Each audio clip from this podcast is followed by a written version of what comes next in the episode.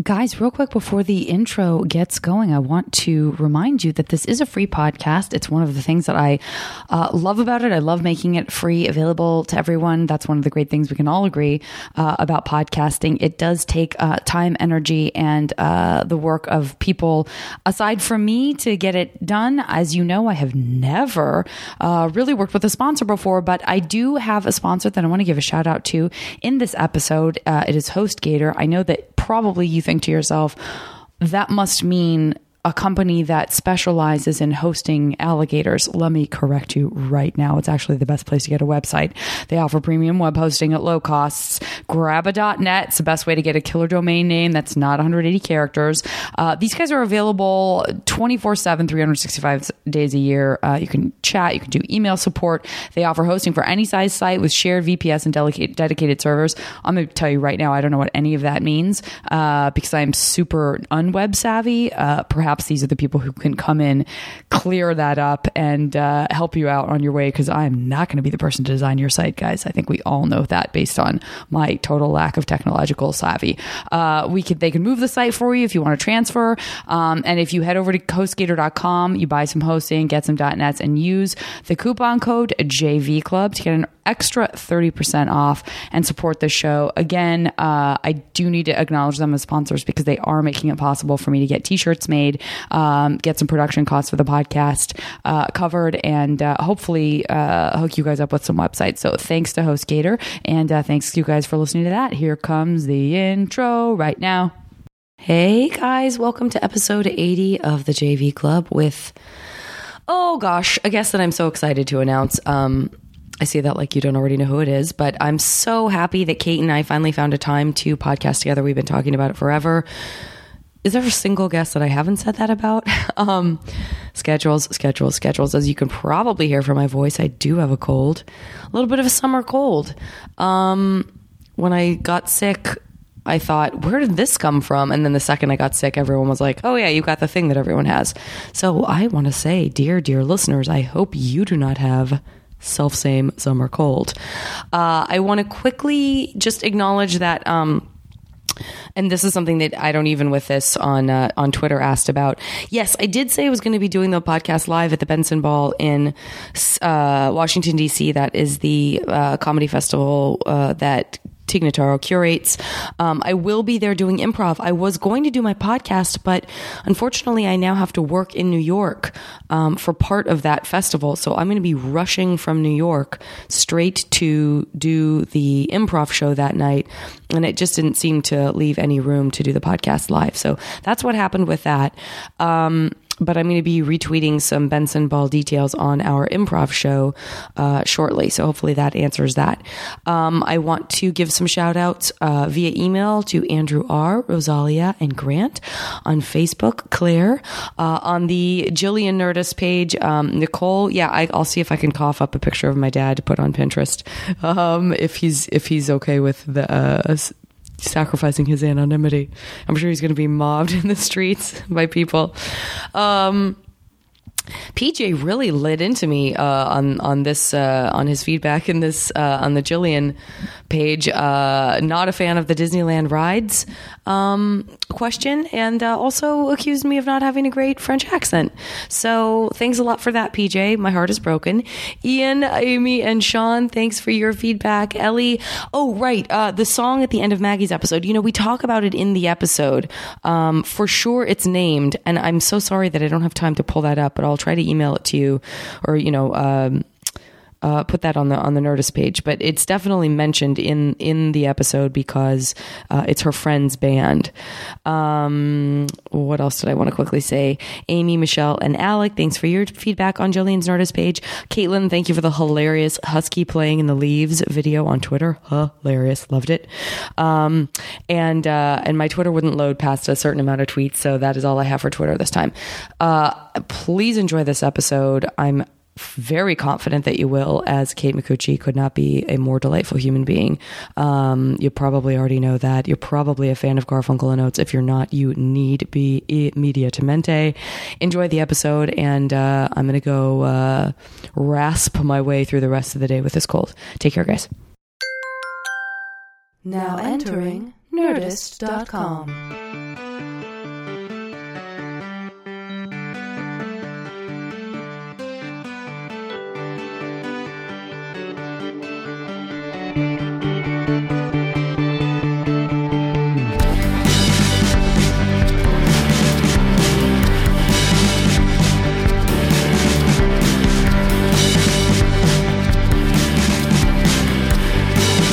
All right. Um, if you are distracted by the sounds of my dog gnawing on an antler, I Is that an apologize. actual antler? I think it is an actual antler because they shed the antler. You know, the the the, the deers they shed the antlers. The elks they shed the antlers, and um and I think there's like the remainder of marrow inside. Oh, yeah. So dogs love chewing on antlers, and it's like a natural, like a good natural thing for their teeth somehow, and for their I don't really know. This isn't something that like came from the yard randomly, right? This No, like- it didn't. I, and I didn't like pluck it. I didn't tear it off of a, a, a like some sort of a steer anywhere. I- This is on my way here, I saw a steer with only one antler. I thought, no. Well, let's just say that's a coincidence. This is a really weird coincidence because I did. This is definitely a store bought Oh God.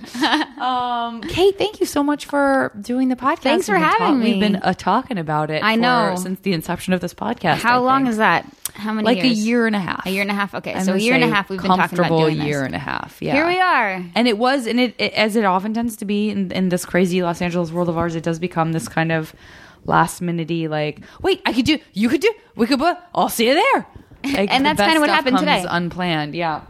And uh, and so we've made it here together, and I'm just delighted. I'm so glad. I'm so thank you for having me here. Is that a Keith Haring T-shirt? It is a Keith Haring T-shirt. Do you have strong feelings about Keith Haring? I have great feelings. I, I love all of his work. I actually um, I was staying at the Standard in New York about three years ago, and they were they have all these art documentaries that they play on the TV, and the Keith Haring one was like on a loop. And I knew of him, and I you know I'd studied him in school. Yeah. But uh, but then watching that documentary a few times in, over the course of like two days, uh, I in was, bits and pieces and yeah, fits and starts. I was pretty obsessed, and I have I have like I don't think you know I've seen his documentary. I, I, you know what? And I wish I could tell you the name of it, but I just I don't even names don't stick with me. It's real good it though.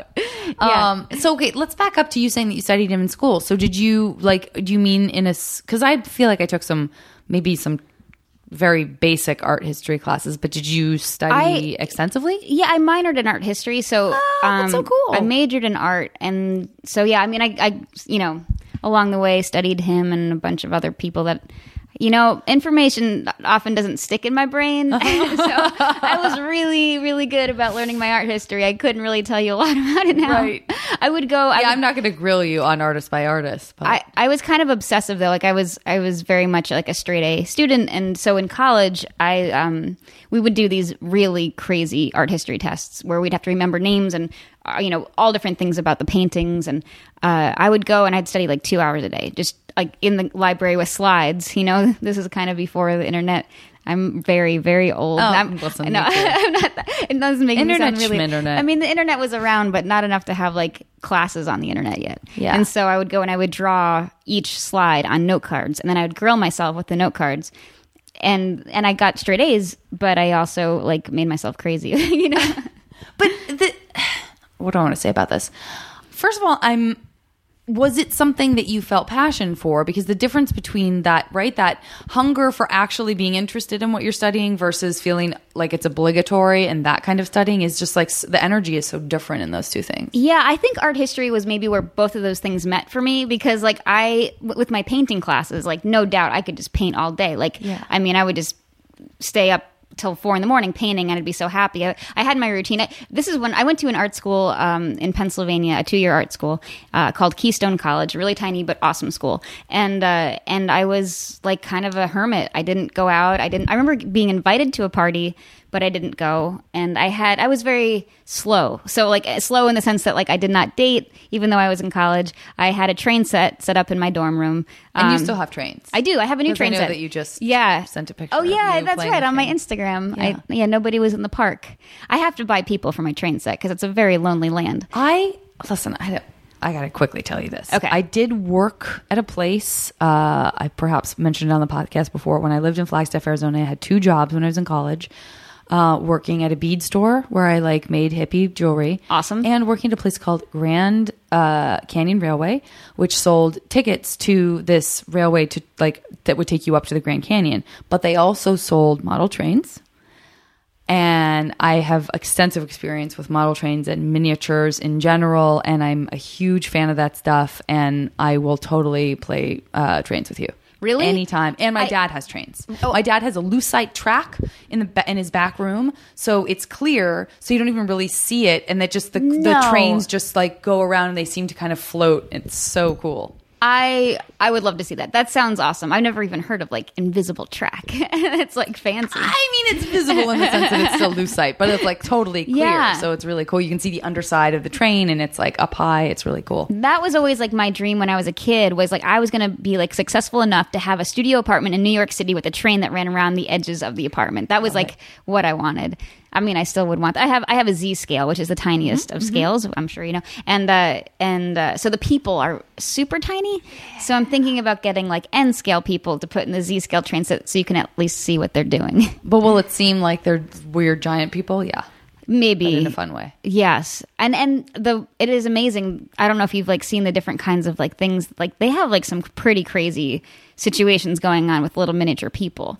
I like need to be visiting with this more. I just happening. bought uh, on eBay. I bought twelve swimmers just to put in my my river Oh, because I was like that'll be fun. I need as, to see as many pictures in detail as possible. if not, come Oh, I'm over. sure it's going to be like an Instagram thing once I. I'll, great. But uh, but yeah, I feel like uh, I I.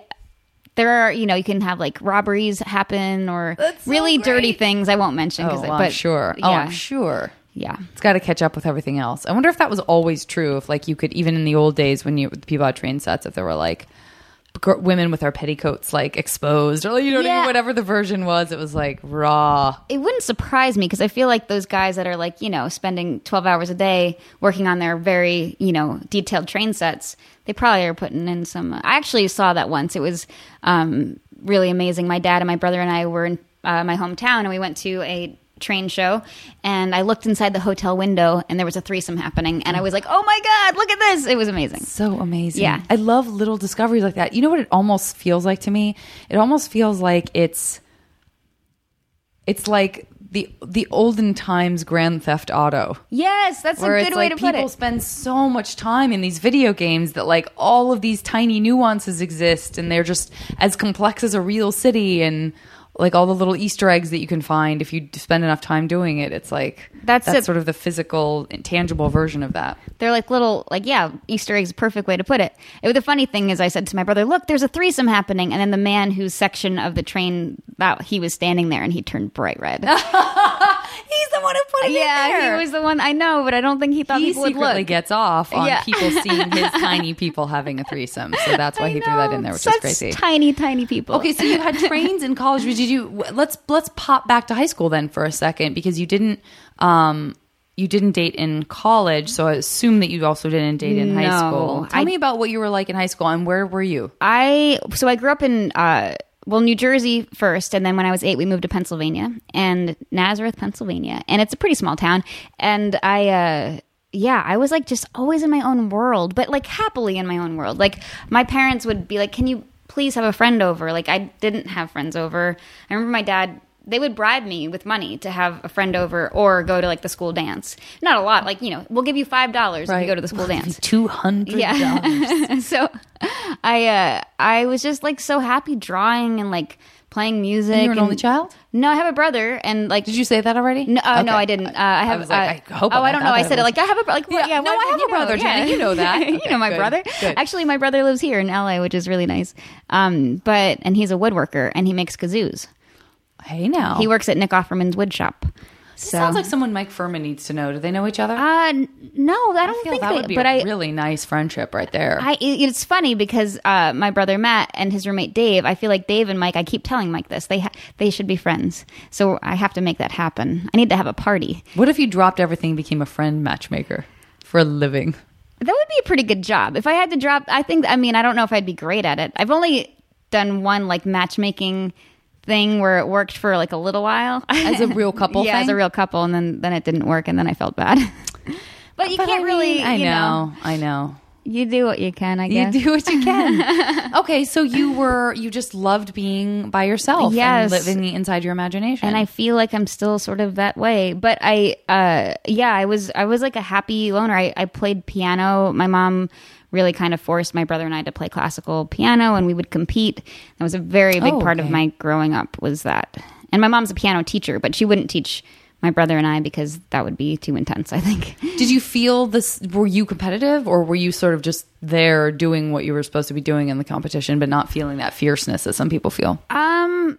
Yeah, I was. I think a little bit. I, I love contests. Like, in anyway, in, in fact, in high school, I was obsessed with radio contests. Like, I would, I would, uh, like call in. I had we had two lines at our house, which I thought was really cool. And so I'd have two phones going and trying to call in at the same time. And I had my system of like how I was, gonna, and I would win, and I'd win so often that they would be like, "Wait, is this Kate Micucci? I'm sorry, you won 30 days. ago. You have to wait. You have to wait a certain amount of time before you can win again." And what were you winning? Oh, like um well, okay. Like usually things like tickets to something, but I won Billy Joel tickets once, which was huge. That is huge. Yeah, I cried. It was so great. And then um uh, I won uh, a certificate for sausages. And Oh, a sausage certificate. yeah, but then get this, I won a thousand dollars, and my we wanted to buy a dog because our, our dog had passed away, and we wanted to get a new dog. And with that thousand dollars, we bought our. Do- I mean, he wasn't a thousand dollar dog, but you know, you got to buy this Fancy. everything else, you know. Yeah. And uh, so yeah, we we got Jack. He lived for sixteen years, but uh, but yeah, so That's amazing. Yeah, You, you have a dog that was the direct result of winning a radio contest. Yes, and uh, it was it was a crazy story. I, I've told the story on stage, but basically, you had to guess a little. You'd hear a little tiny clip of a voice, and you'd have to guess who it was. And it was like like a really quick, like impo- and and these usually would go on for weeks, sometimes months. They would play this clip, and people would call in and be like, "Nope, nope, nope," for a long time. Nobody Yeah. would know. So somebody had won the day before. So this was a brand new clip. Okay. I was home really, really sick with a fever, like terrible. You know, like where you can't lift your head off the pillow. Which, by the way, I, as adult, as an adult, I never get sick the way I used to as a Yeah, kid. Like I know. even even if it's like the flu, Knock on wood. knock wood. Yeah. somehow that that sickness of like being a kid and that fever and the sweat and the Yeah, it doesn't really happen Yeah. like that anymore, thankfully. I know. But it's, you know, my mom was there taking care of me and and I hear this voice and I put my head to the radio and I just knew it was Stockard Channing. And I was like, "Mom, call, call the radio. It, it, it's Stockard Channing." And she's like, "Really?" and like my mom was like real nervous. She's like, "You're sure?" I'm like, "Yeah, Stockard Channing." And I don't know. The only thing I knew about Stockard Channing was I had seen To Wong Foo. Thank you, thanks for everything, Julie Newmar. Uh-huh. I didn't even know her from Grease at that point because I hadn't seen Grease. That's crazy. But um, and then uh, so my mom calls in and she gets through, which also is crazy. And she's really nervous. And they said, uh, "Who is it? Who, who's what's the voice?" And my mom was like, "It's Stockard Channing." And just silence for a second. And the guy's like. How the heck did you know that? And she's like, Well, my daughter has a fever and she put her head to the radio and she just had a feeling it was Stockard Channing. And he's like, You just won a thousand dollars. And like, we were so That is excited. so Yeah, it was crazy. What, was it a clip from To Wong Foo? No, Or it was just like a. I don't even know what the. It was literally like three seconds of a sentence. Amazing. Yeah. it was meant to be. It was meant to be, and then we bought Jack. You were and- meant to have Jack. What kind of dog was Jack? He was a Bichon. He was a great dog. He played the piano. I, I have. Uh-uh. Yeah, yeah. You would hold him up, and he would just sit there, and he would move his hands and play the piano. It was amazing. But Okay, that's uh, maybe yeah, the cutest thing ever. coming from a house with a piano players. but uh, Yeah. but yeah, he uh, he was a great great dog. I have many songs that I wrote about him, which I now can no longer play, Oh. like because I'll just lose it. Oh no! So you were songwriting from way back when, huh? Um, well, really, I started writing. I was always writing little songs here and there, but in college, I started like really writing. But my first song ever that I wrote was uh, called Betsy the Cow. And I was uh, about 15, and it was a snow day, so I had my snowsuit on that my mom had bought at the grocery store. Because, you know, isn't it weird when grocery stores sell like things that aren't, you know, Yeah. like, like here's a leather jacket that you can buy yeah, at or Ralph's, like you know? thermal underwear. A lot Yeah. of thermal underwear. Yeah. Like it's weird when they So you always have get a snowsuit. Yeah, I had a snowsuit from the grocery store, and I was wearing the snowsuit. I remember it very vividly, and I had my electric guitar because that was cool. And the and I just wrote the song "Betsy the Cow" about this cow that's going to turn into a hamburger. Oh no! and I thought it was really How old funny. were you? It's like fifteen. my brother really played the good. drums. It was yeah.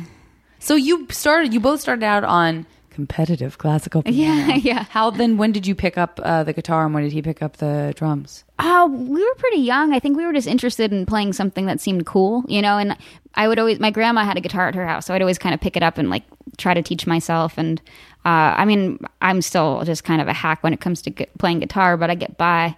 And uh, yeah, so we would just jam. We had a, in the basement. We had what we called the music room. And That's so yeah. cool. Did your dad? Yours, your dad? Were your parents together the whole time? Yeah, yeah. My parents are still still married. My They're still dad's married, really yeah. my dad's really cool. Like he he uh he would always make us toys, like wood wooden toys. And so like It's funny, uh, and your brother's a woodworker. I know, go figure. But it, yeah, and so like uh like I remember speaking of snow days, like he made us a sled for our GI Joes. Oh. So like yeah, so it was really cool. But like yeah, my dad's really creative. Like our house before before Halloween, like now Halloween you can buy like so many things to decorate a yard. Yeah. But before that was like the thing, my dad would decorate our yard with like these simple machines. He would have like, Oh my like a hand that came out of the yard. Holy and- smokes! Yeah, it was cool. super cool. So he's very creative. What was his day job? He's an electrician. Okay. So yeah, my mom's a piano did- teacher. I could not love more that he like oh used his skills for good. yeah, in the world, And kids would be scared to come over because like the hand was coming out of the you know like so great though. that was Yeah, I have friends who who still. I mean, they really don't mess around every every Halloween, like to create this amazing scenario with like to scare all the trick or treaters, and they and it's like the most popular house on the block, and they are very serious about it. It's it's crazy in L- in LA. Like I feel like there are certain streets you just know like they are the, the houses are really competitive. Oh yeah, Yeah. Well, they do a whole Halloween walk. It's an organized walk in Oh, my really? neighborhood. They uh they close down some of the streets. All the kids like get organized. It sort of starts in a certain area, and then parents are supervising. They have people, parents kind of volunteer to station themselves along the way, and it's a very organized time. So it's like you know six to eight thirty or whatever it is, and it's like they mean business. And I feel the pressure of like I really gotta you know Do you decorate? um, I do. I do decorate. I mean, I do usually like black and orange lights, and I do. Um, you know, sometimes I'll blow up like a thing and make a ghost, and yeah. I but I don't like buying stuff from the store either. I like kind of figuring out what how to make something from what I have. Um, and then I do try to dress up, and then I usually open up my garage door and just kind of do it from my garage because my walkway is like kind of hard to navigate. It's like it becomes a weird single file line where kids can't even really pass each other on their way back. So it's, it makes more sense to kind of do it out of the driveway. wow. So it's like super. It's crowded. A lot of people. Like I always run out of candy, and I buy more candy than I ever think I need. I'm like, I'm not going to need all this. Always run out. It's so fun though, like Yeah. because I, always feel bad for the houses where they're all ready for the kids and they have like you know tons of stuff and then nobody shows up. So yeah, I, that that I do not. I will never ever have to worry about that here. I will never have to worry about that in this neighborhood. Um, did you guys? So did you do? Did your parents like dress up for Halloween and stuff? Did they engage themselves in a childlike manner in that way too? No, I don't. They never did. Just they, but we would always have really cool, cool costumes. My dad would like, you know, help to make.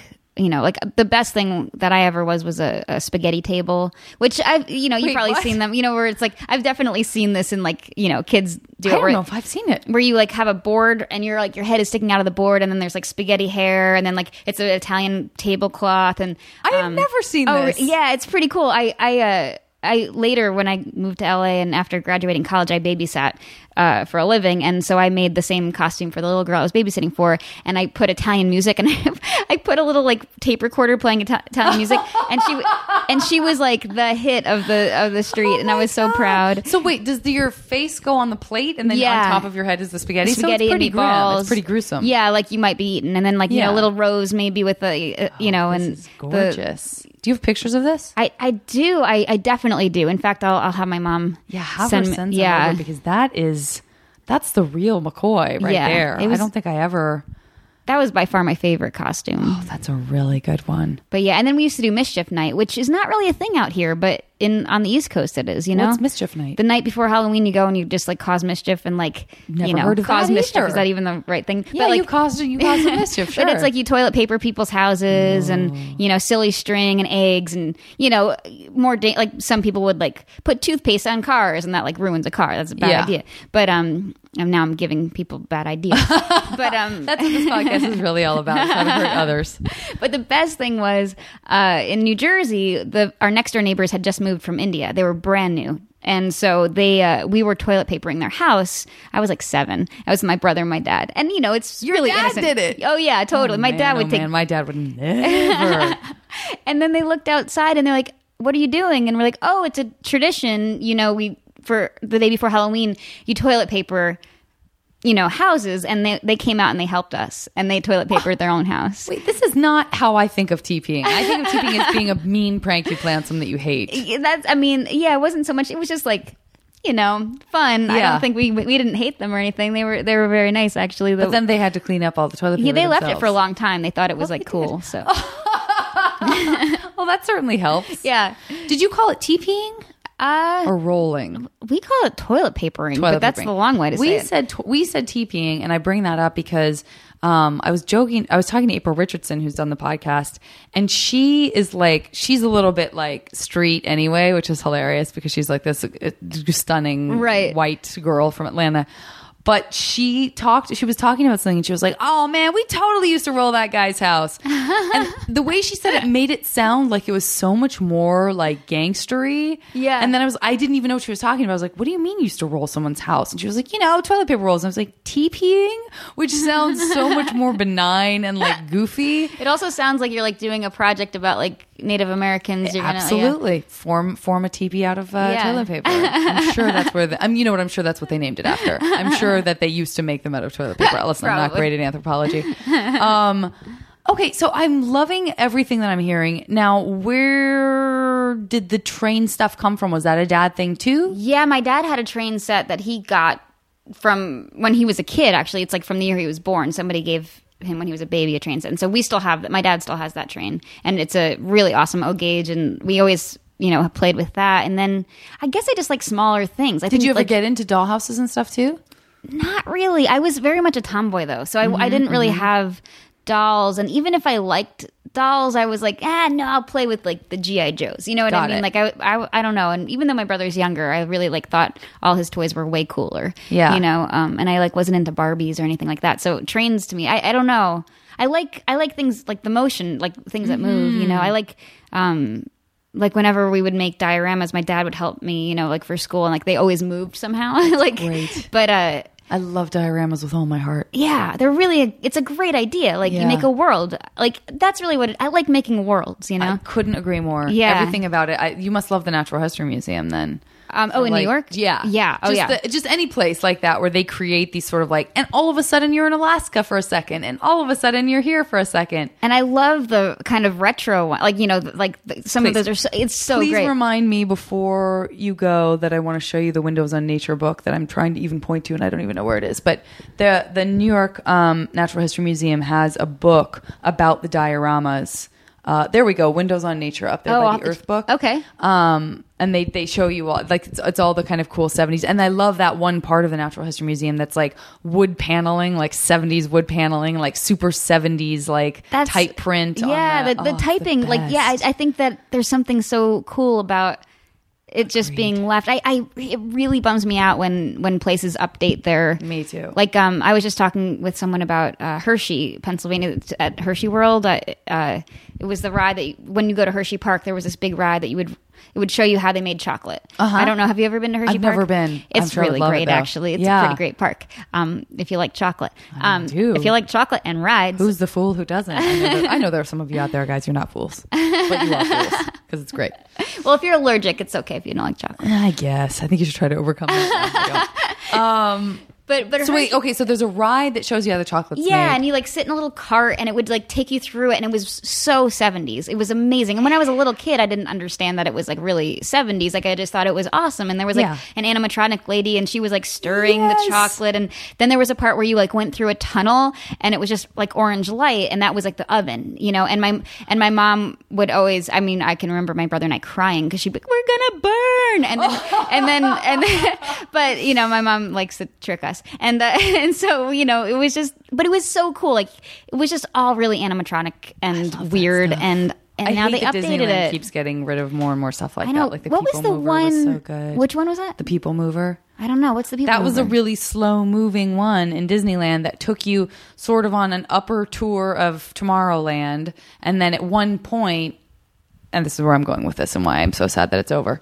At one point, it would take you into this dark room where it was just movie screens like on all sides, and it was Tron. So you were inside Oh, Tron on the game grid where the um, light cycles are, and then there's a big recognizer that comes, and that was like I was obsessed with that movie as a child, like obsessed to the point of sickness. it's all I ever thought about, all I ever wanted to do. My dad and I used to play this game, this Tron game where like that we made up in our house where he would like pick me up and like scoot me around at night in the dark and we would try to like like we had a motion detector on the you know motion detector Mm-hmm. alarm and so when when you move even if your alarm's not on you see a red light that's like Right. a motion sensor and so we would try to like creep so that we didn't set off that red light Oh, because that so was cute. like the master i mean please i was such a nerd but they had that at, at that at disneyland and that was like i would want to ride the people mover over and over and over again just for that and then they got rid of it ah, Man, I don't know why they get rid of the good ones. i know The, what was the one I, I I I went to Disney World when I was little, and I was like, this was my favorite thing, and I can't remember what it was called, but it like took you through time through a family from like the 40s and then the 50s, and the do you know what I'm talking about? I don't know if they had that at Disneyland LA, and I haven't been to Disney World, but I know I've heard of it. It and was- it was just sort of a dorky history of hu- humans or Yeah. dorky history of families. I think it was part of the World's Fair from the 60s yeah, or something. Yeah, I haven't been to Disney World. I can't believe I've never been. Yeah, I've only been well. I went twice. Once when I was seven, and then once when I was fourteen with the marching band, and I played my trombone around the.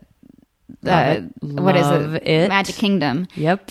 But it was really weird because we were back. It was it was really like I, you know I, I it took me a long time to grow up. I was very stunned. I don't know. I just Don't like, act like you're grown up now. yeah, I, nor yeah, am I. This is true. I, I've been diagnosed with Peter Pan syndrome. But anyway, so Mm-hmm. uh, speaking of Peter Pan, so back to Disney World. Um, but yeah, so we were in Disney World, and I'm 14 years old, and we're backstage, and we're, I'm seeing like Mickey without his head and stuff, and I was just like, I was so heartbroken. It was the weirdest.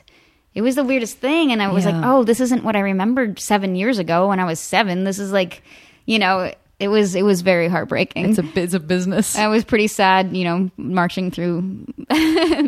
was that like a huge privilege that your band got to go play at Yeah, it was really exciting and and very. And like, what were you playing by that time? What were you playing in the band? I was playing the trombone. Oh, that the, you just the said coolest. That. You just said that, but No, I was that- just thinking to myself, like, God, how many instruments does Kate play? I knew you played a lot, but I, I guess I didn't know that you played trombone. Yeah, I mean, but the thing too about me and the marching, I I can play the, I, I played it, but I also would kind of fake it. Uh-huh.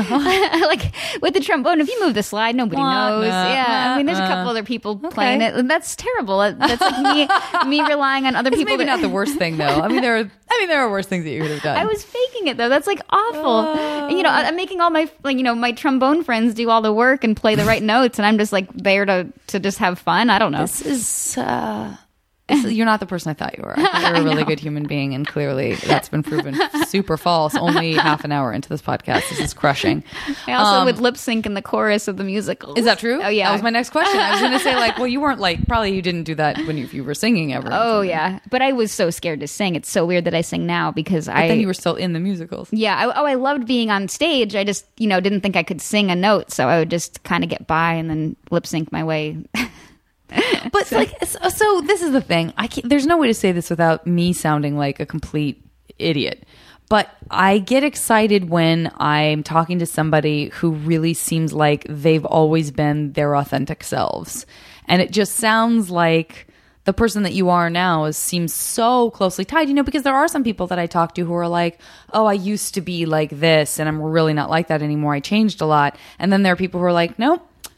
A lot of what I carry around with me is like very much who I was then, and Yeah, I feel this is. I feel like I'm very, I'm very much the same person. I mean, I think I, you know, hopefully I, I've grown in certain ways, but at the same time, like, I, in a, in a way, I feel kind of, I guess, lucky about is like I. I feel really connected still to like my seven year old self and my 14 year old self. Like I feel like I remember how I felt back then. And I Yeah. think I'm kind of the same, you know? I feel the same. I Yeah, feel the same. it's kind of lucky. I, I, I mean, I think, I mean, I think both things. I mean, growing up is great. I, I just feel like I, I fought growing up so hard. I didn't want to grow up. Yeah. you know.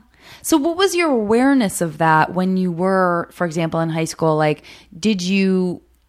Because you say you talk about being very much in your own world and and and being a very artistic. It sounds like you spent a lot of time alone, but you did also spend time doing a lot of stuff with your family, like playing instruments or you Yeah. know your dad on the trains and stuff like that. When you were in high school, was there did like what was your awareness of these other girls and and what they were doing that you weren't interested in and and that you know? I was, you know, I think I kind of like I, I, I like I was selective in what I believed. You know, like I just wanted to believe certain things. And I remember like the first girl in high school to get pregnant, and I was like.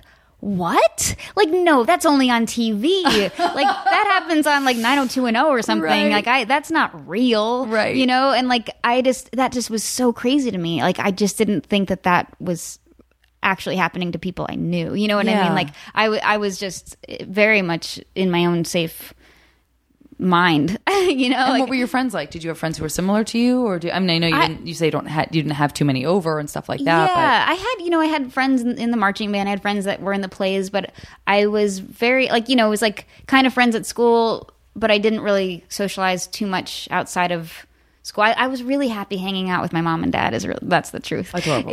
so like I I just felt very happy just being you know at home and you know I did my watercolor class and you know practiced the piano. I think it's great. I- so you were, and and also you were generating so much of your own work. You know, if you mm-hmm. if you loved doing stuff, I think a lot of people that age, and I'm certainly one of them.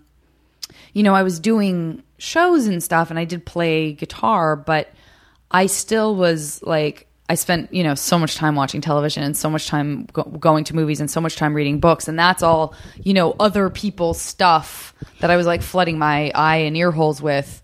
Um, were you like obsessive about certain artists? Did you did you admire uh, fine art as like an observer, or were you just interested in doing your own? I, I was real. I was actually really into TV and, and movies. I, I like.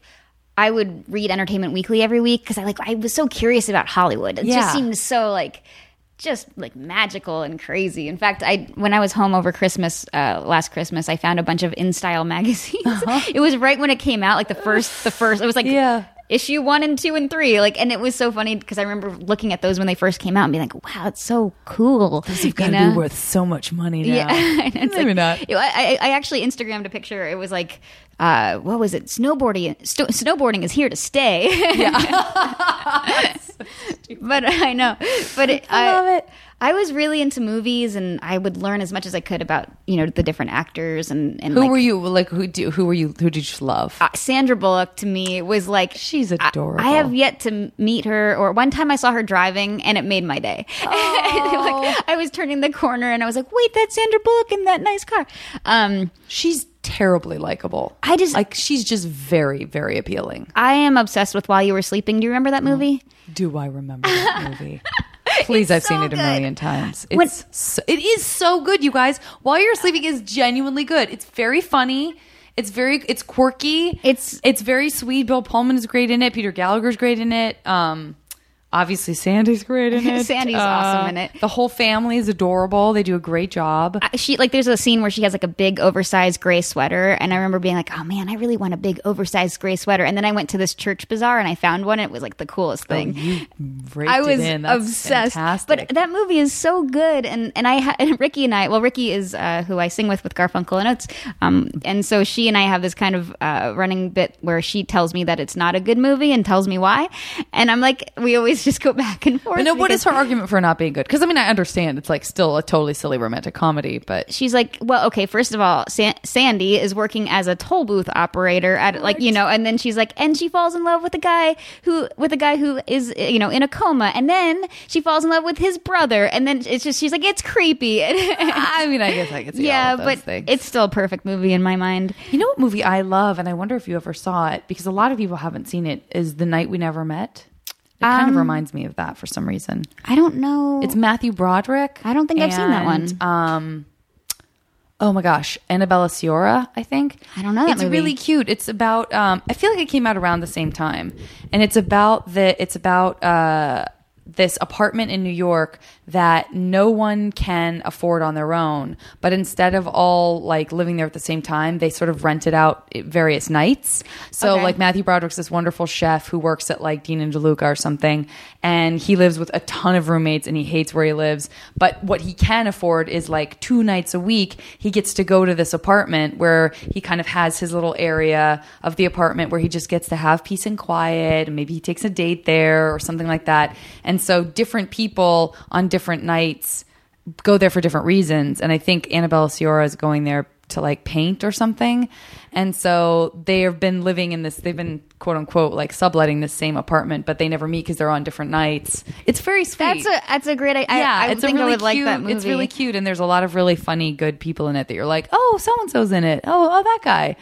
Um, I'll have it's to look really, at- it's a I'm- sweet little romantic comedy. I bet you'd like it. I'm gonna have to Netflix. it. I love romantic comedies. It may not. It may not hold up, but I think probably. Yeah. But so here, you loved romantic comedies. Oh, yeah. But you weren't interested in being uh like dating or. no, it was. I mean, did you have crushes on people that you went unrequited or? Uh, oh yeah, I always had a crush. Oh my god, like always had crushes since I was like a little like forever and ever. I mean, I remember in in ele- or not elementary school, nursery school, I had a crush on this boy. I don't remember his name, but he was three and I was four. And because he was a little younger, he needed help like cutting, you know, or like you know things like that. He was a I'd, cutter. I'd No, help him out. no, I would help him out a little, and then I remember I kissed him.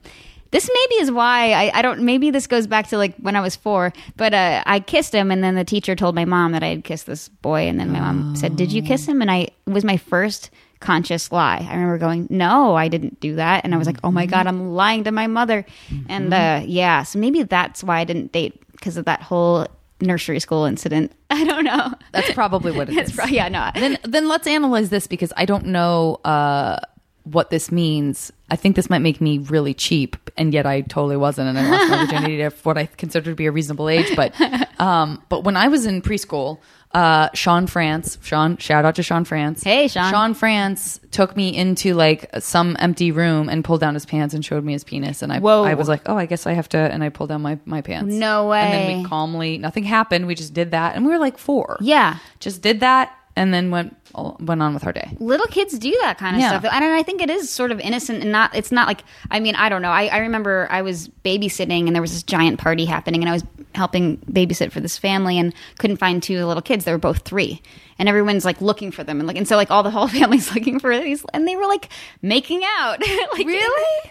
kind of they were Full just like on make they were not like total that's making out's probably the wrong but they're like uh, like rolling around and kissing and just like totally it's so interesting. Little kids have that instinct i guess but yeah i don't know So was there a sense of like I don't ever want this to come to fruition? Like was that part of the sort of like keeping it removed at a distance and sort of romanticizing it rather than it becoming like a real thing that you had to deal with? yes and i think i've carried that through to today i like i'm still the same person that i was when i was little um but yeah i feel like it was always safe to kind of like have these crushes and and like you know i had i had a crush on this guy from like fifth grade until I was a senior. Like, I, you know, it was like, and I would like, if I, if I was wearing like a really good outfit that day, like if I had like my fake Doc Martens on and like my really cool flannel, like I would make sure that I'd like pass him in the hall. Like I knew where, you know, it's kind of Yep. creepy, but I knew his schedule. And so that cr- that's a long standing crush because I Oh, feel yeah. that my crushes.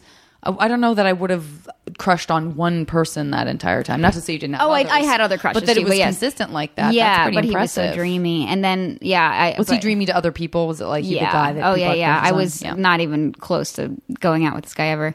But um, I do remember though. He one day uh, he was just a nice guy too, and he was like, "Hey, uh, do you want to?"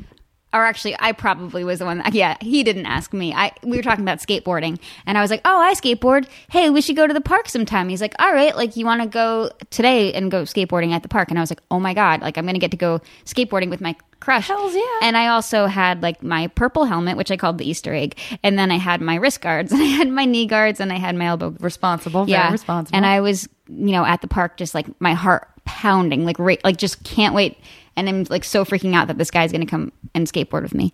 And I just was circling and circling and circling, and he never showed up. and then the next day, I'm sitting next to him in class, and he looks at me and he's like, oh my gosh, I said I'd go skateboard. I'm so sorry. I for, totally forgot about it. And I was like, oh, hey, no, no big deal. It's not, whatever, oh, man. Oh, Hey, we'll do it another time. And we, you know, that was, that was the closest I came to, to going out on a date with You couldn't have described something that's easier to picture in the most heartbreaking, adorable way of you just s- solemnly and hopefully with all of your gear circling to nothing. Yep. Oh, Nothing. No. Yeah. So yeah, I, I didn't have I didn't have uh, a boyfriend or anything, and I really didn't have a boyfriend until I was in my mid twenties, I guess. But And did anyone like you, but you were like, no. Oh like yeah, I would definitely I would get asked out, and I would just say no, thank you. I guess it was safer to say that. I mean, I think if one of my crushes had asked me out, that would have been a different story. Yeah. But um, but yeah, I was just always kind of just doing my own thing and painting in the painting room at school. Like you know, I'd eat to spend my lunch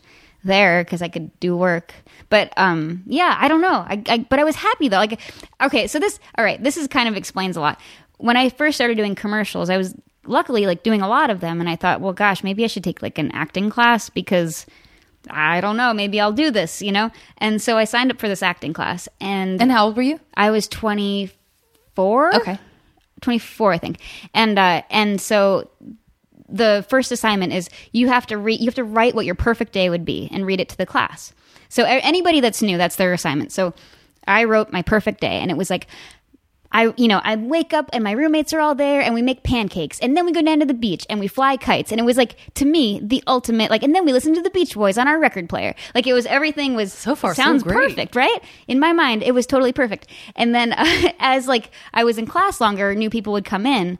And their perfect days usually started with like, I wake up next to the most beautiful man, the most beautiful woman, have crazy sex, and I was like, oh, everybody else's perfect day has like a like a, you know a boyfriend or girlfriend and a lot of sex, and oh. mine didn't even it didn't even occur to me that that would be like a thing. Yeah. like I was just like, no, let's go fly kites and make pancakes with chocolate chips in them. I mean, what you're describing sounds really good. And we did that kind of stuff, and it was fun. I lived in this big house with a bunch of people, and we had a good time. Well, I guess, and that's too.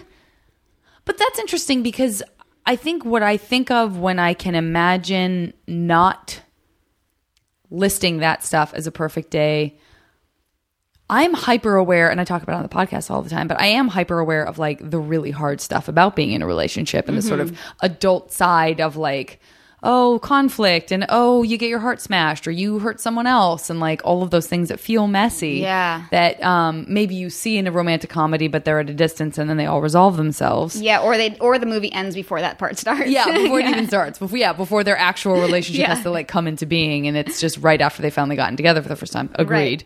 Um, and so the simplicity of like removing that and then just having this kind of very platonic, perfect day where conflict can't arise. Um, but it's also hard living with people that you're not in love with for different reasons, right? I mean, did you? I know you has had a great time, but um, did you ever find that just you know roommate situations were like, oh no, this is like an uncomfortable silence for some reason that like I've done something or You know, there were. I'm. I'm trying to think. Like that was kind of a, that house in particular was a pretty amazing. Like it was. There were f- five or six of us, depending. We were living in the Pacific Palisades. It's a crazy story. awesome, yeah. And uh, we had a house that overlooked the ocean. I don't know. How, I mean, we are all paying five hundred dollars. Like it was cheap. Yeah. It was great and uh, cheap in the scheme of living in the Palisades. I should say. Sure. And uh, and then so we yeah we just had a great time. That I mean there were definitely things among some of the roommates. I I kind of always avoid uh, you know I think I've I've learned though I've I've lived with other roommates and you know if ever there was a problem you just talk about it. I'm, I can't I I I try not to hold anything in because it'll just you know I don't want it to build. I just mm-hmm. if it's like a little problem I'll just say it and then usually I mean knock on wood obviously there's always things some listen, you I'm know. around the corner from asking you to move into my house tomorrow. well I really like your house. we house. probably do great together. I think so. I I, like feel the same. I really I like. I'm a. I'm more of a talker. I, f- I just finished saying to someone like I feel like I'm more likely to say something with a caveat like it's possible I'm not even going to feel like this in 30 seconds, but I'm just going to say it to make sure that like we smooth it out. Yeah. and then like it's done, opposed to just sitting and, and stewing. Well, and I've, I've really kind of learned. I think I've learned about relationships more than anything um, from being in Garfunkel and Oates with Riki. Like you know, we've been together for gosh, I don't know, five or six years now, and uh, so now I'm like, I've learned a lot about what it's like to be in a relationship and Sure. checking in with a person and making sure that our schedules work out and like working with a person. And I'm like, oh, this is like the best. Like I've I've learned a whole lot, and like you know, and I love this person, and and it's a wonderful thing. So like you know, and not to say there aren't times where we have to talk things through, but Yeah. you know, we're able to work it out, and and I've learned like, oh, maybe I could do that with the guy someday. so I mean, There's- there's like the a- most impossible thing, in the world. right. So yeah, I think there's there's some sort of uh, hope, I guess. well, uh, that sounds, and also to the the roommate situation and the relationship situation and the the partnership that you have with Riki. Like, I mean, this is just completely stating the obvious, but I feel like it can't be overstated. Is is just that mutual respect? Yeah. I feel like there's a lot of contempt that breeds from those silences in relationships of any kind, and um, and you start to make the other person like us versus them. Like there's a sort of apartness to you know the feelings that you have. And like that's the fastest way to get to a place where you're like well they don't get me or like i don't like that they do this. And i guess that makes them stupid or whatever that people kind of fall into that is that's that makes it tricky. Yeah, I think I think just it's so I mean it sounds so cheesy to say, but like it's just so much easier to talk things through when they when they happen before it starts to, you know, eat at you, you know? Like- totally but- it sounds like your parent and so your parent and your parents are still married which i think is a really good indicator too Yeah. of their communication or or i guess it doesn't have to be people can be married and be not happy but No, you're, my- you're you have a really healthy outlook they're so- good really good examples, I think my mom and dad. They're very they're very sweet. Yeah. They just bought a camper and are camping around. They So, are. Yeah, it's the They're cutest doing thing. That thing It's that so kind of seems wonderful I know. It's really, for really them because that's really about, and you really have to enjoy someone's company. Yeah. I, that's true because you're gonna like just be hanging out. Yeah, but I feel uh, like some couples, like their kids leave home, and they find out that what they had in common was their kids, and you know they try to do something like that, and they just can't connect anymore. So I love that they're. yeah, it's the cute. Yeah, they're they're really sweet. I feel very lucky in that sense. Yeah, but uh, or in a lot of senses, I guess. Just that one. To choose one. I'm sorry. Just that's, one, okay, that's, then that that's one. the nature of the podcast once again. Um, so when was the first time that you like got a kiss? Uh, okay, so 18 years old, college freshman year. I was dating this guy for about a week, and, And it wasn't. this this is the is this the art college? Uh, oh no, this, This is okay. So I went to three colleges because it took. I couldn't figure out what I wanted to do with my life. It was very confusing, and I was paying for school on my own. And it was like a lot of money, and I didn't.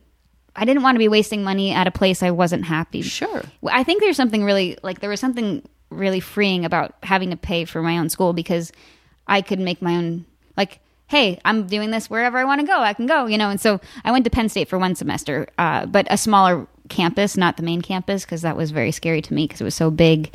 And uh, and then so that was where I met this guy, Adam. And Adam and I, we were watching The Simpsons, and it was like the quickest, like kind of kiss, like not even a real kiss. It was like, and then uh, and then we kissed maybe the next day or two days after, and I was another, and then I broke up with him, and then uh, and then and then I didn't date again until I was like 22. It's kind of crazy, and so like 22 was like the first real kiss.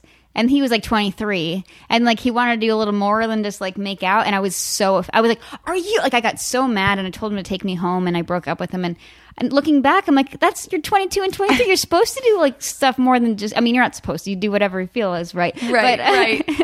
it was But people like- were out there doing those things. I yeah, guess. Yeah. yeah. I mean, at that age, you probably do more than just kiss. Yeah. But I didn't know that, and or at least I did, and I just ignored, you know, that idea.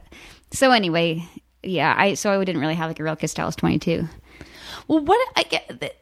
Sometimes I get into this mode, and sometimes, and very often recently, I haven't. But let's let's do it because it popped into my mind. But what do you? I mean, you know, people that that we we have people of all ages, uh, both genders, and and various lifestyles who listen to this podcast. But for younger people, um, I guess like how, what advice would you give in terms of because it really does sound like you were doing things not fringe necessarily, but that you were doing you weren't doing things that some people were doing, and you were doing things that that people weren't, and like how do how did you did you have to navigate a feeling of being judged by that, or did people just leave you be? You know, That's I, not even a question I- about advice, but well, I I- guess that's I think I was sort of in a like ignorance is bliss. I guess you know, like my last name is Micucci, and I didn't know what coochie meant until I read the vagina monologues when I was 24, and then I had this flash of like all the times people had made made fun of my name. Because Micucci Sure. could be a lot of things, and I just didn't know. And then, so I, I mean, kids were making fun of my name for forever, but I didn't know what they. It was just like so. I was fine, and like, and I think that's probably you know I was probably uh, That really is a delightful ignorance is bliss kind of thing. yeah, I love it. I think I think I was just uh, always like just ignoring it. If people were, I mean, I, I'm sure. I mean, I'm sure there were times where. Sure, I can't think of any. I've probably just buried them in the back of my brain. But like, I, I just feel like I just did my. I kind of had blinders on. I just like stayed in my lane and just did my thing, and I, I didn't really w- compare myself too much to other, you know, what other people were doing at my age. Like, uh, you know, that sounds so crazy. Like, it sounds like great to me. It's because because you are describing a period of time where, for most people in their lives, that is almost all that we think about is what is someone else doing? Yeah. what did they think about me? Did I make them mad? Did I this? Did I that? You know, I just had Gillian Vigman on, and um, and she's talking about. We, it's funny because we talked about people who changed their names because they were made fun of for what their names were, Right. and we talked about these notes that she would write that she that she looked at, and they were all like. I think it was I think it was Gillian. It feels like we just talked. Um, that they that that it was like I feel like she you're mad at me. Are you mad at me? And, Like there's a lot of sort of like this really projecting outside yourself and really judging yourself based on what you think other people might be thinking about you. And I'm so impressed, guys. I am drinking uh, a sparkling fizzy water today, so it, I was guaranteed to be burping it up, and I really have tried to control myself, but that's it's still happening, as we know it does. Um, but that that you that you so had the opposite of that, I think is really amazing. Yeah, I mean, I, it's weird talking about it right now. Makes I'm like, wow, I was really what what was going on? But you know, it was I was you know pretty happy about that. I you know like I mean not just happy about going about my day and doing doing my thing and uh yeah, I guess I wasn't too worried about it. Like Well, you know what? I wanted. To, I want. Then I want to stretch it over to where we live now because I can't help but wonder: has that served you well here as as well? Because you can easily fall down the rabbit hole of like, I didn't get this part. I didn't get this part. What does it mean? What did you know? What do these casting agents think of me? Or what? Da, da, da. And like, if you're if you're able to sort of still have that attitude of like, you know what? I'm just gonna do my thing. Well, I think I think there's yeah, I, I do think that there are things where I can apply that and try to be that, but I feel like I'm also so much more aware of everything now. I when I first moved to LA, I did not uh, drive on the freeway. I did not really grocery shop for myself or do my own laundry, and I didn't date. You know, it was like all this stuff. And I think that first year or two, I had to learn like so much, and also learn about dealing with people. And this town is really interesting. I mean, it's filled with characters, and For sure. everybody, you know, has you know, there's people with certain agendas where you might not, you know, but I yeah, so I learned really quickly that I couldn't just like keep going like, well, what's the day gonna bring? You know, like. uh, I mean, there are days where I like to do. You know, if I have a day off, I maybe just see where the day takes me, and that's awesome. But at the same time, uh, it's yeah, I I feel like I had to get smart pretty quick Yeah. about certain things because otherwise you will get taken advantage of or, I or just like true. end up in like the weirdest situations which i did end up in some crazy weird i mean some stories i probably would not want to share but like i'm like thank goodness i got out of that without getting Here, Yes. yeah. in la Just stumbling into a situation where you're people. like, oh, yeah like what am oh wait you know just you know nutty things which i'm now just censoring what i'm going to say because there's so many Fair enough. so many stories where i luckily nothing bad happened but i needed to learn that lesson because mm. it helped me to s- survive out here a Yeah. bit, you know but but getting back to like you know like an audition like auditions are the you know that's where you're being judged you know you work so hard and you have your you're prepared and you have everything the way you want to say it and you can walk in a room and you know it's just like that's, that's such a weird thing to have It's to do for your weird. job like It's it's, so weird. weird. and i just try to usually i just like when i, le- I leave i just like try to forget all about it Yeah. you know just like I try- think that's definitely the healthiest way to yeah go. No it's hard when you really like a part though because then you're like oh but i wonder what's gonna happen you know but but yeah try not I try not to take those things personally. You know, Well, and the longer we're here, and I this is not a, mon, uh, a show about show business, but the longer you're here, I think the more. And this and this is another thing that holds true for.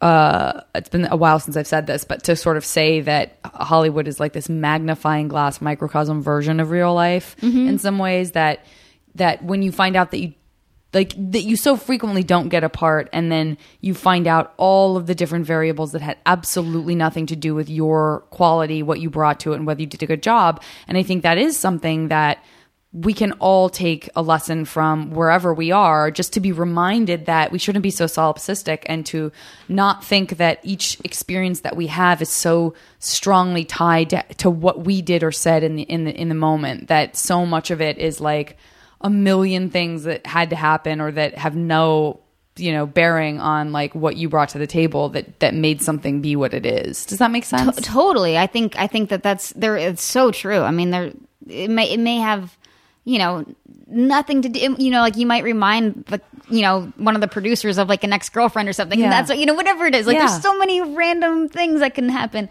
But I think that's also like. That's what's so great about like you know writing or or making art or like having your own creative thing that like you can at the end of the day go home and be like you know what? I'm gonna just write a song now because that's what I do. And no one can stop me from doing that. And if I want to, you know, you know, send it to a friend, or if I want to, or I can keep it to myself, or I'll put it online, or whatever it is, like to have have a way to express yourself and and not have anybody else control it is like that's really that's where there's such freedom and like happiness, you know. absolutely But but yeah, and I think I think anybody can, you know, whatever it is, whatever it is that you can find that like I don't know, you feel free in it, you know. Yeah.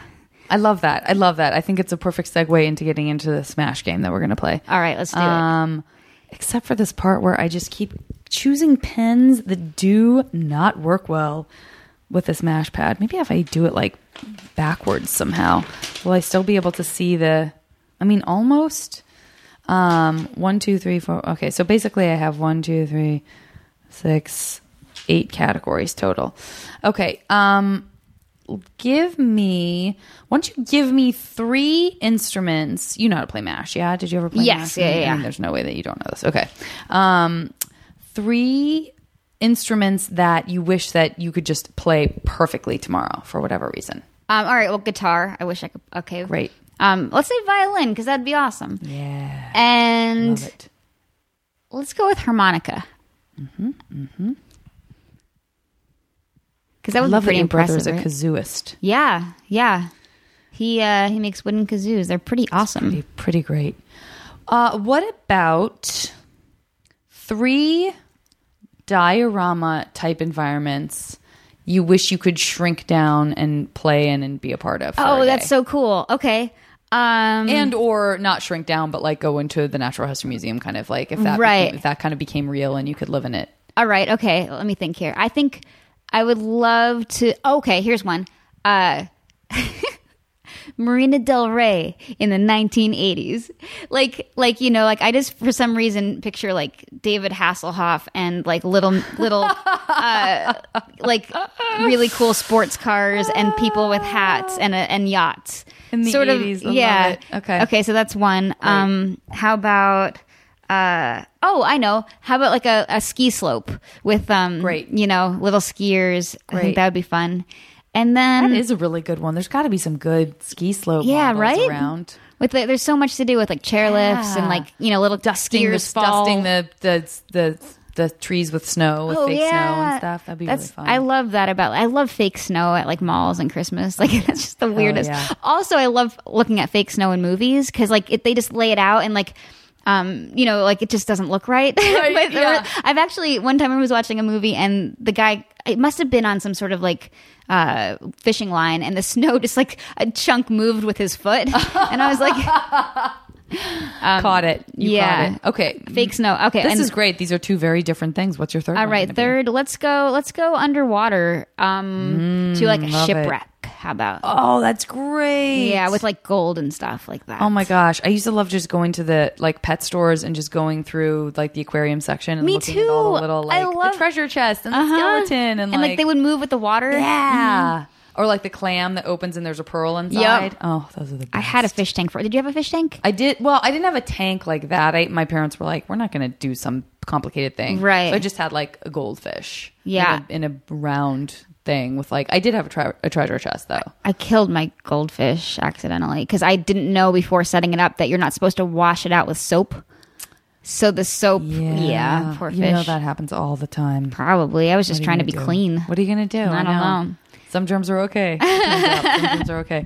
Well, okay. What about three? Let's let's go, let's spin off of that and All go right. three uh, un, unreal, unreasonable and unrealistic pets that uh, it would be fun to have. Oh well, monkey easily. Wouldn't you want? I mean, like, because they're just He's your buddy. They're coolest. Katharine Hepburn had a monkey, and I used to always say to my parents, "Can't we get a monkey?" Katharine Hepburn had one.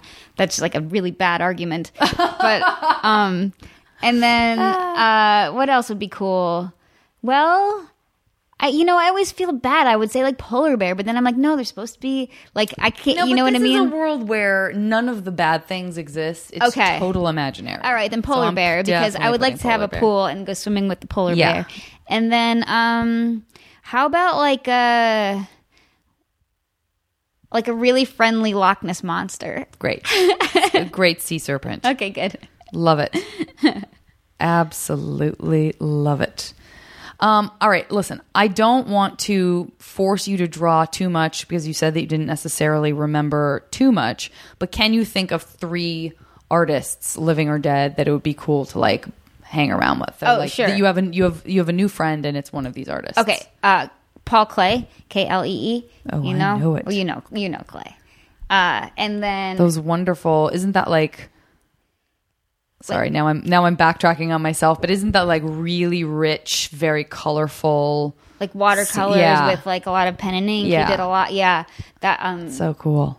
and not only and also oils and everything, but I really love his watercolors. I I think that they're like magic. Okay. But uh, Paul Klee's a great one. okay, and then Haring, Keith Haring, Right. of course. I would. Right. And uh, how about uh, Frida Kahlo? Sure. Because I feel like she's one of those people that like just like knew how to like live. You know what I mean? I know it. Even though she had a crazy life, like and had a lot of obstacles, she was still like living the life. yeah. You know. Well, that's that whole, you know, and the, so many movies have been made about it and stuff. But I read this book that I really liked. I keep gesturing towards my bookshelf, one of my bookshelves, which doesn't even have that many books on it. The a very cool of them are bookshelf, though. Thank you.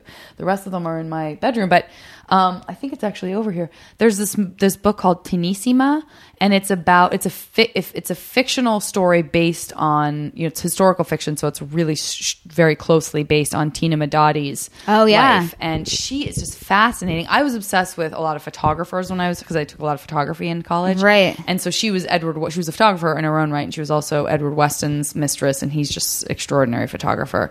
Um, but that whole thing, not unlike the kind of Midnight in Paris, that world that Woody Allen shows you, where all these cool people are friends with each other, Right. That world of like Frida Kahlo, Diego Rivera, Tina Modotti, Edward Weston, Alfred Stieglitz, all these amazing artists who were just hanging out together in Mexico and talking about the revolution and talking about being communists and stuff just was so cool. You know, it's it's. I think about that a lot, and I think it's. And then I sometimes wonder when I'm backstage at UCB on one of those like magical nights, and I'm like, is this also one of those times? Like, I it might that. be. You know, I like you'll just look around the room, and everyone is so amazing and talented, and like you're. I just feel like it's a privilege to be there, and then you're like, wow, and the conversation is so cool, and yeah. So I mean, I'm not saying that. I mean, who knows? Maybe it's I, just like I think that's a great point. I Yeah. think that that's there's some really magical, very cool stuff happening in a community that we're lucky enough to, to be a part of, which you know neither one of us I think looks that gift horse in the mouth. What about um Oh. three oh yeah. I was gonna, I forgot I was gonna say getting back to um, Frida Kahlo and Diego Rivera. She wrote a poem, and I wish I remember. I, I- all I remember is it was about how she wanted to live in Diego Rivera's armpit, and I thought that Yes, was. Do you know I what I'm talking yeah, about? Yeah, yeah, yeah, yeah, yeah. And I was like, this is just such a romantic idea. Like she Yeah. just wanted to be in his armpit. yeah. Anyway, She's amazing. Yeah. She's amazing. and I feel like I could easily rock a unibrow. Just saying. You could totally rock a unibrow. I- yeah, I mean, I Me, could not so much. I could in a couple days. Give me a couple days, I could do it. Yeah. Listen, I wish I had thicker eyebrows. So uh, grass is always greener. Grass is always greener. What about three imaginary lands could be like something out of Star Wars, could be something out of Lord of the Rings, could be something out of books, um, anything like that. But three imaginary lands where you have uh, a, like a like a vacation home. Oh, okay. Um, you know, it's interesting because I don't really know much about like. It's weird. I don't know like fairy lands or anything really. But okay, pirate ship would be cool. Great. Is that okay? Does that one. work? Because Absolutely. I wanted to be a pirate so bad. Absolutely. But then my Why dad the told not? me that pirates are only drug dealers now, and I was like, But listen, they're also rapists and murderers. Yeah. Don't worry. Don't worry. That's all that stuff I is was like, still we're not dealing gold anymore. Come on. I think so. Uh, There are not as many talking parrots, probably. I know Pippi Longstocking was like. Oh, do you remember that movie? You, Well, I watched the German ones. Did Oh, you? They I were all dubbed. those. They were all. They were like the. They were all from this probably the seventies, and they were all dubbed into English. So if you, their mouths didn't match what was going on, right. so they're a good, really good There was- Pippi Longstocking movie. Yeah, I think it was like 1988 that it came out. But I was I was the first time we were in the theater, and I begged to stay and watch it again. But you know, she had like she was on a pirate ship. Oh, she's she- rad. yeah, she's very cool. I remember all the cool like this hiding place that she had in her in that wood in the tree. That was like something that was a big deal for in the series that I Oh, watched. I don't think outside her house. that wasn't in the movie. She had a horse she had a horse, yes, and a monkey in the house, monkey and a horse. Yeah, I recall there's actually a song about how she has a monkey and a horse. uh, something about special friends, of course. Um, okay, pirate ship, great. Okay. Oh, pirate ship. How about um? Oh man. All right. How about? I don't know. Now, now I feel like we're gonna need to edit this podcast to- Oh, to, it's make this go fine. shorter because No, I'm really thinking really- about this. You can really muse. Um, any kind of magical worlds.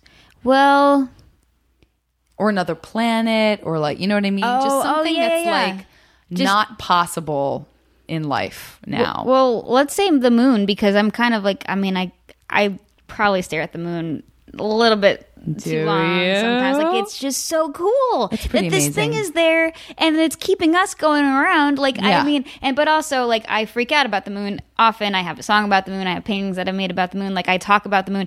Way too much to my friends. They're like, okay, it's the moon. But I'm like, um, so let's say the moon. Right. I really want to see that movie Gravity, starring our good friend Sandy yeah. um she's lost in space and then let's say um how about like uh oh oh yeah okay so um there was this place in new jersey when i was a kid called wild west city i don't even know if it's still there but it's like fake cowboys Love it. so we had an we have a place called Old Tucson that's the same. kind of like- yeah Yeah, Wild West City is a really funny. There's almost something about it that sounds like a strip club yes, hundred percent what I was going to say. You read my mind. Uh, that's really funny. Um, okay, then our next category is going to be three Oh, I got to go three crushes. Three, uh, ideally somebody that people actually know. Okay. Now, they could be people from fiction. It could be like, you know, Elliot from E.T. Right. Uh, it could be a celebrity as themselves. It could be somebody from a book. Okay, I'm gonna let's go with three crushes I've had in my life and maybe still do. Yeah. Um, David Letterman. Great. It's gonna Great. get a little bit stranger because they're gonna get older. Um, John could be from any era. John though. Williams, the right. conductor. Uh, I that is adorable. when I was ten, I met him. I like was crying. I was so excited. And then um, and Elijah Wood Great. because he's so cute. Do Those you are all great. I had a poster of the war. That remember that Oh, movie? yeah, I never saw yeah. it, but I Um, know the poster. Weirdly, I guess Yeah. it's probably the same as the video cassette box. Again, Probably. guys, we do not deal in VHS tapes anymore, so I could have just said the DVD, but I or had- the MP3. I had the poster because I really liked Elijah Wood, and I thought he had perfect teeth in that poster. He has cute teeth, Yeah, because they're not perfect. yeah. Thus, they're perfect. Same with David Letterman. I'm very excited to see how that's all going to pan Oh, out man. with these th- with these gentlemen. um, what about a place that you? Well, let's say this is let's let's do this. This is these are three places where you're on a date with one of like you with this person that that you're going to end up with. It's like your it's sort of your perfect day kind of thing, but Okay. it's like three different places where you guys are are hanging out. Okay. Um, let's say uh, the Santa Monica Pier because I really like skee ball and I like the roller coaster there. Um, but then I'll go outside of LA. How about um, Uh, let's go to Rome. Great. Why not? Because let's get some good gelato and a nice pizza. And God damn it, gelato is delicious. right, I was in Rome in July, and it was not this July, years ago, but it was so hot, and I just like lived on gelato. It was the best. I, I was eating it twice a day without question. Yeah. Eating it twice a day when I was in Florence. And I was there for dinner and a movie. And Paul Gilmartin, do you know Paul? Maybe. I know the name. Around. Yeah, I'm sure you've been on the same shows together. He, he was eating this um, chocolate gelato and he was so obsessed with the texture of it. He was like, This texture of this gelato is so amazing. And he turned to the costume designer and said, Linda, I want you to make me a shirt from this gelato. he just wanted to have it. He wanted to be cloaked in it. He loved the texture of this gelato so I, much. I also like the idea that like you could, if you're hungry, just kind of like eat a little of your give shirt. a, give a little lick. Yeah. Give a little lick. No one has to know. this is going to sound so gross, but I always had two braids when I was a kid. Well, I love Pippi Longstocking, but um, uh, one time I accidentally got one of my braids in the Salisbury steak, and uh, and that came with the, the school lunch, and so it got a little gravy ish. And then Yeah, later in the day, I realized that there was some gravy on the bottom of my braid, and it was kind of awesome. And that sounds I disgusting. and as I say it, I can't believe I just said that. Love you for admitting that. and I feel that I have probably sucked on a braid that also had something in it. I can't guarantee it's Salisbury steak. That's a home run right Yeah. there. But it might have been something. It's more likely I would have sucked on it because I got like something like dipped it in Kool Aid or something and just like sucked on the sweet because I had such a sweet tooth when I was a kid. Okay, can't so I Rome is great. that. It's so true, What about a what about a third a third place Oh, a for a third date? Okay, how about um like a like a uh, like a really what's like a I I wanted to say a grassy field, and then my brain went to the grassy knoll, but that's a really weird place for a date. Yeah, but let's you- go there. Listen, you're gonna find out what really happened with JFK and who was on that knoll, It's if anyone. Pretty amazing. If- Have you been to the grassy knoll?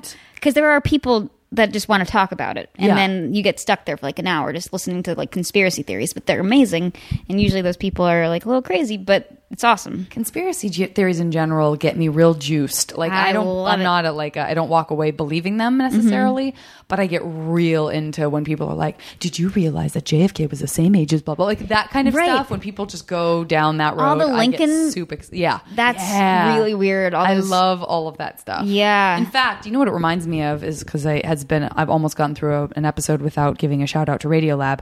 There's an episode of Radiolab called Stochasticity, and it's all about the idea that things that like how you how you craft coincidences to seem eerie with all the data that you have that you like find the things that are in common and then that's what you present and it makes it seem like there's no way it has to be conspiracy or something like that I do that. it's just, really interesting I usually do that with guys. If I have a crush, I'll be like, "But I can't believe that this happened and this." And then why would he be there? Yes, but then it's like, yes. sure, you just like you can make up anything. You can make anything But real. that's just looking for magic in real life, and I think that there's something kind of wonderful about that. So That's I, true. I choose to think that it's 100 percent awesome as well.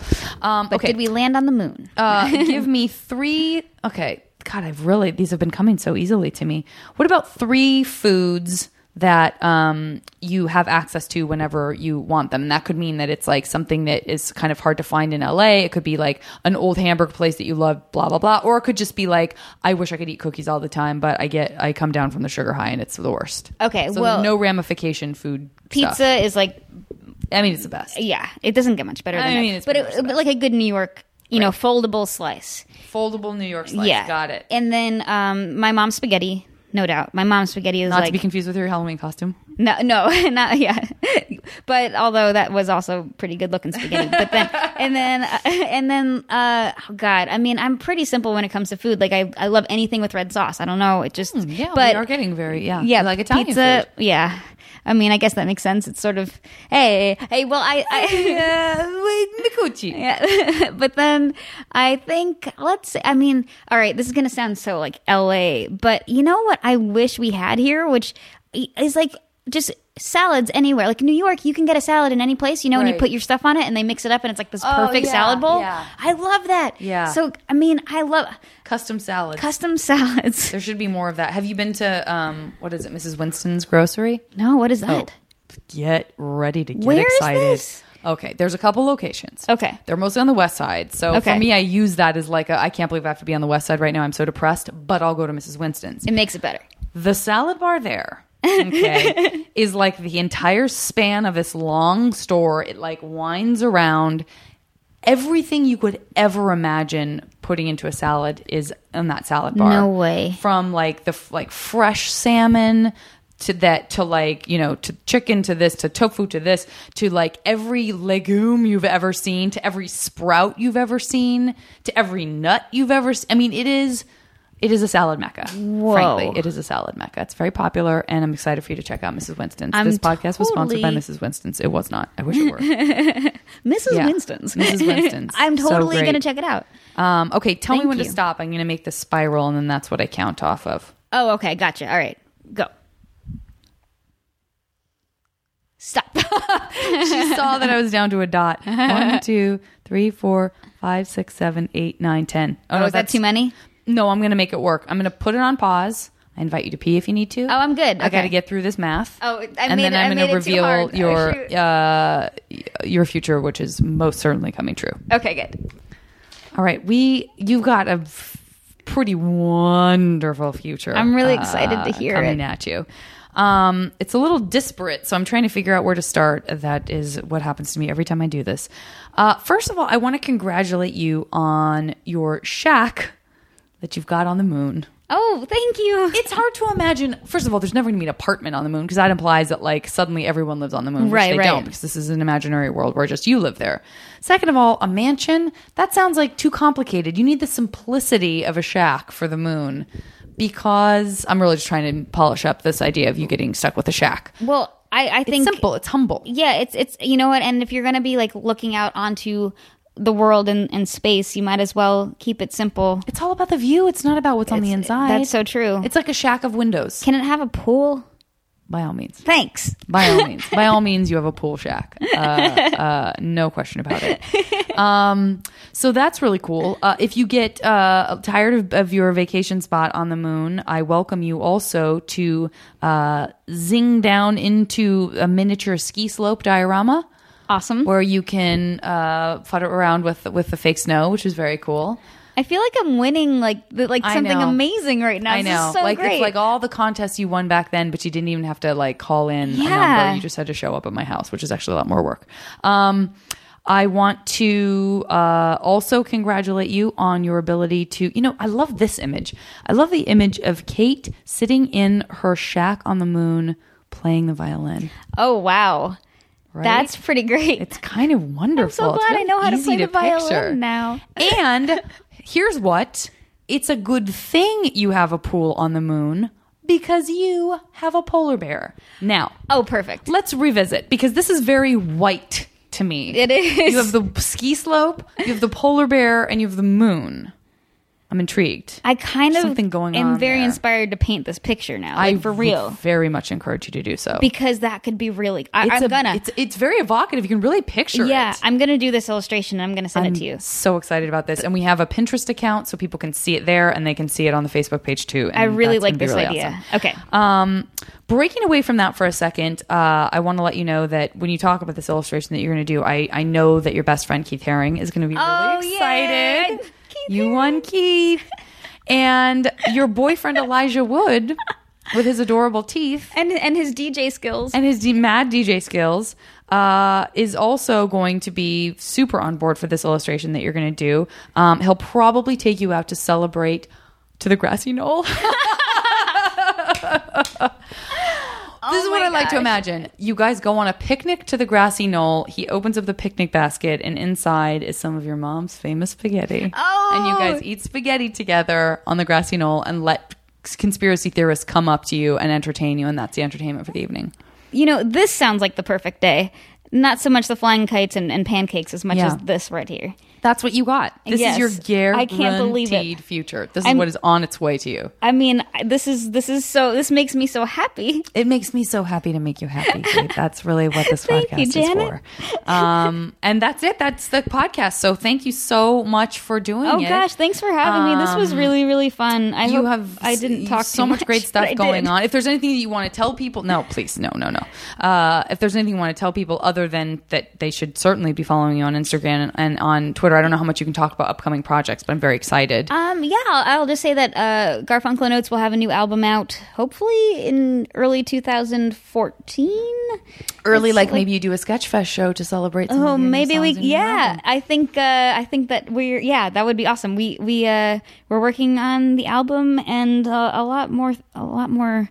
I'm Good working on a afoot. polar bear moon painting. I've heard about that. yeah, I'm it's gonna really be really excited to see that. It's taking a while, but it's you know. I'm excited to show you to discuss my. this You have a polar bear painting there right there. There is actually something that we'll I'll, I'll tell you about offline. But Oh my gosh. Um, but thanks again for doing the podcast. Thanks guys. for having me. Look, Thanks for listening, and uh, I look forward to hearing from you soon. Goodbye.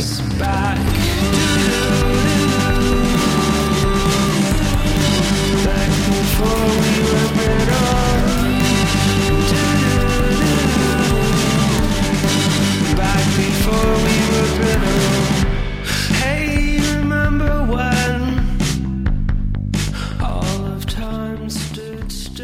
As always, the JV Club theme song is "Back Before We Were Brittle" by the amazing Say Hi. Now leaving Nerdist.com.